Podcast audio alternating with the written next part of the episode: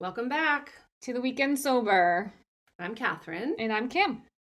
Happy um, Thanksgiving. Hope you all had a good one. And happy Hanukkah. And happy Hanukkah. Yeah. Day day four. day one. It starts today. I Oh, know. I just thought I might as well like, throw it out there. um, You know, that is good. I knew it was early. I, didn't, I mean, I was thinking it was earlier.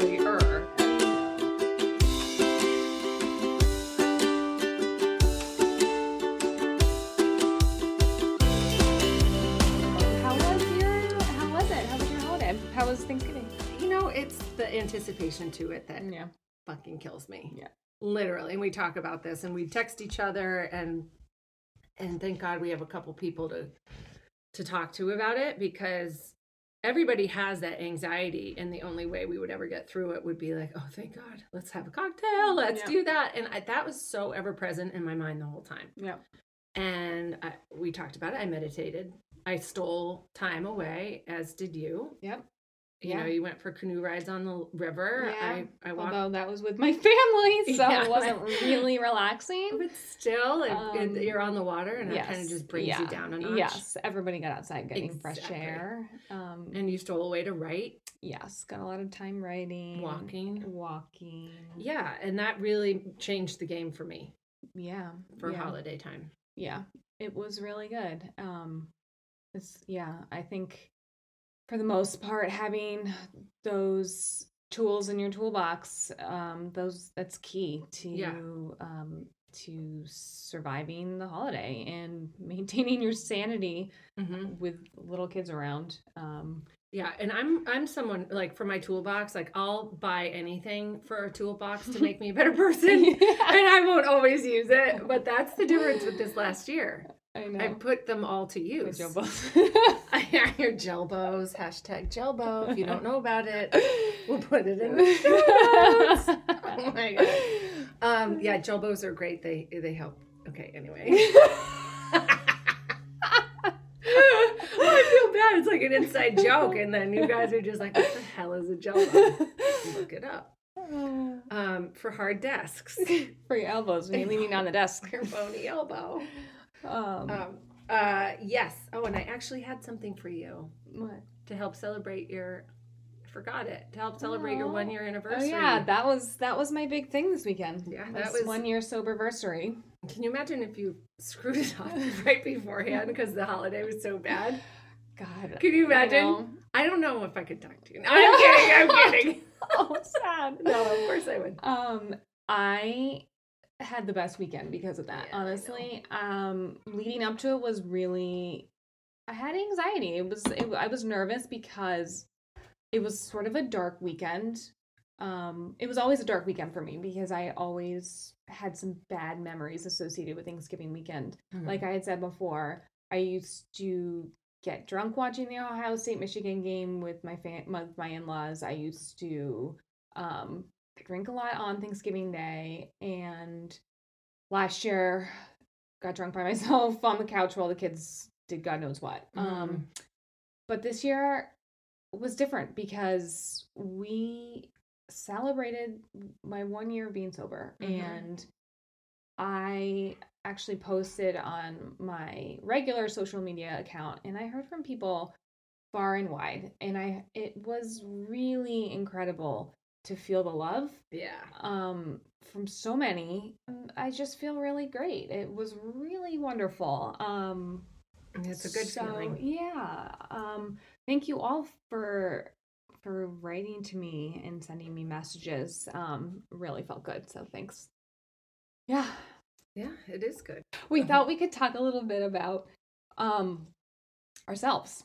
Yes. And because I feel like our our listeners don't really know us and Yeah. where we've come from. And I feel as though especially because I just celebrated this one year milestone, which is huge. And you know, I was thinking they don't the people out there, the people, they don't know me. Like they, you know, I came from we're both from Connecticut. yep.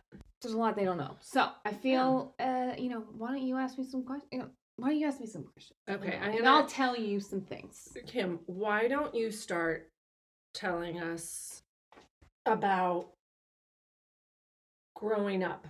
Was there peer pressure? drinking? Um, you know, I grew up in Greenwich, Connecticut, and there, well, it wasn't necessarily peer pressure, but we drank a lot, and I started drinking when I was fifteen, Yeah. and um, it was early. It was a, that was young. 15 Mhm. is young. When you think of it now with kids who are like 11, it's like, oh my Yeah. gosh, really yeah, young. uh, and the fact that I have a ten year old. yeah. Um, And I have an 11 year old. yeah. Yep. Um, when did you start drinking? I had my first drink um, going into ninth grade, summer of ninth grade. Yeah. I, I don't know. I can't remember freshman year. That's also it too. Like I'm very clouded with Yeah. my high school memories. Um, and I'm sure that has a lot to do with it. Yeah. Um, uh, yeah, I th- I was young though. I was definitely in high school, and I just figured, oh, if I know how to drink and I drink with people, I'm accepted.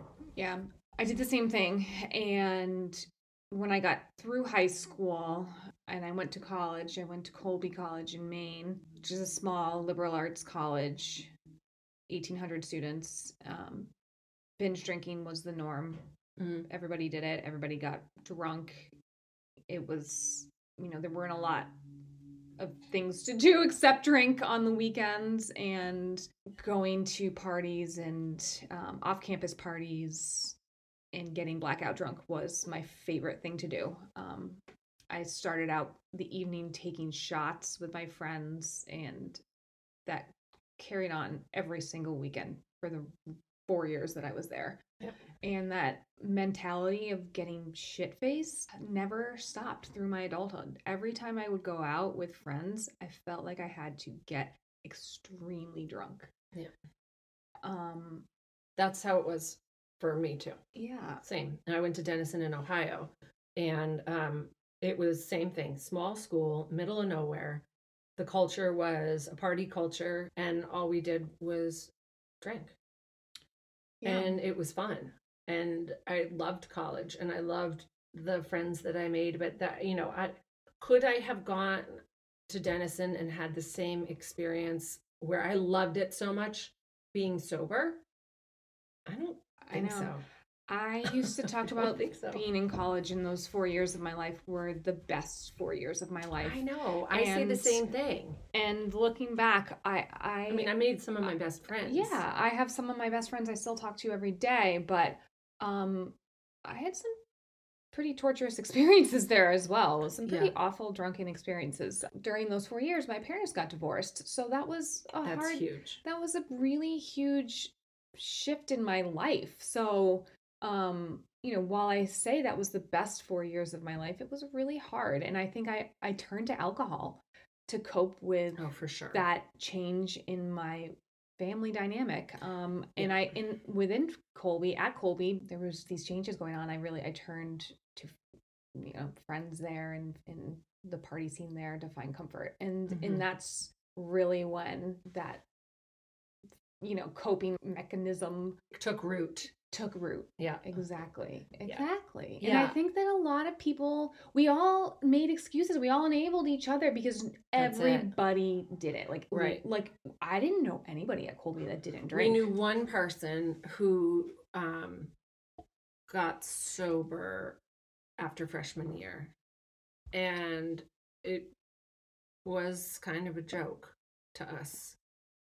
Which is so sad. Which but is you know, and also yeah. you're 18, 19. You don't know how to be well that's and a- that's the other piece of Yeah. the whole college scene the whole you know you are extremely insular and single-minded about your own struggles at times and you know it's not to say that develop yeah developmentally your brain you're i was 17 when i went to colby Right. i was it's young i was so young i was such a child right and i i and that's not to say that other people have different experiences but when you are going off to college sort of in a bubble college is also a bubble and if you're doing what you know to be socially acceptable then that piece becomes how you cope and Yeah. that's what we're talking about. It's like there's solidarity in drinking mm-hmm. right? And if people are going through st- struggles you're just like okay come out let's just go out and have fun and let's get wasted and you'll forget about it oh my Yeah. god like that's what we did yeah that's so unhealthy It's so unhealthy. and that's the that's what carries through and that's where we are today or not really that's where we were a year ago up and like Mhm. oh stop this this is Mhm. absurd They say there's this um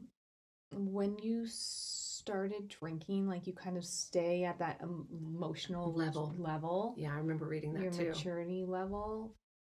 And and Yeah. I believe that. Like, you know, I started drinking I was 15 and and I was really I feel like there were times in my So adulthood crazy yeah adulthood that I would I would kind of go back to that mentality of Yeah. a 15 year old because I it's like certain parts of my brain stopped maturing or stopped growing or Right. stopped uh, what's It- the word well developing developing that's Yeah. the word yeah Um, I think what's fascinating to me now is uh, I was a high school teacher. You were too. mm-hmm.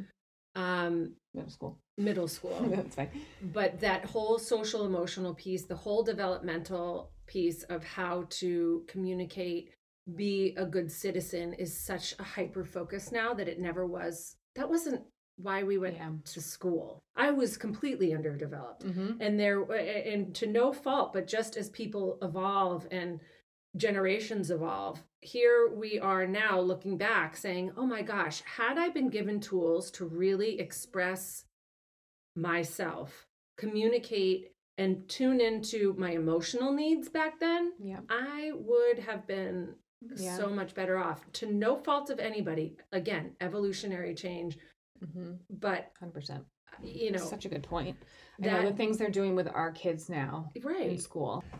I think that in college and in high school, we, you know, so much of what we had was, you know, this this group solidarity and drinking, and we all kind of band together and got wasted. Mhm. But what we didn't have, and what I'm reminded of, is of something somebody, a message that my friend friend Brittany texted me um, from college this weekend. It was the kindest, most thoughtful message. She said, "No, I wish I had known that you were perhaps hurting in college or using alcohol." to sort of mask feelings and when you when I knew you were struggling and I think she was Right. you know alluding to when my parents were getting divorced and um she's like instead of just coming and hanging out and taking shots with you right you know and and she's and she said i think we were all kind of struggling in our own ways Mhm. but instead we just all got drunk together and that was Yeah. all we knew that's exactly right and so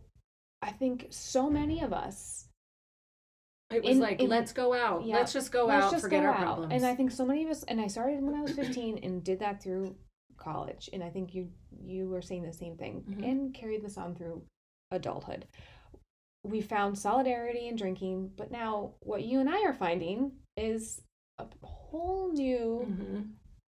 authentic real sol- relationship in, sobriety. totally.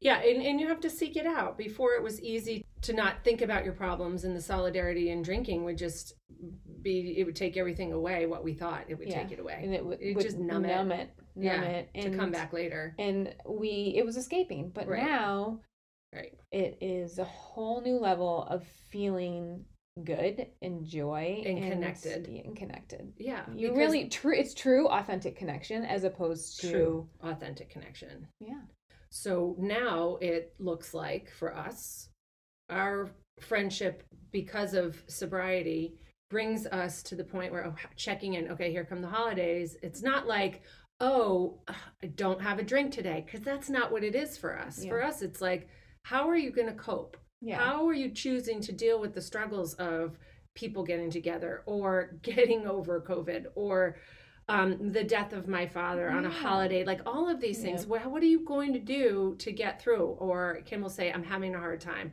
Don't forget to go for a walk. I'll text Yeah. you, you know, or don't forget you meditate. You love Yeah. to do that. And those are the things that we did for each yeah other. the, that's true friendship True and friendship.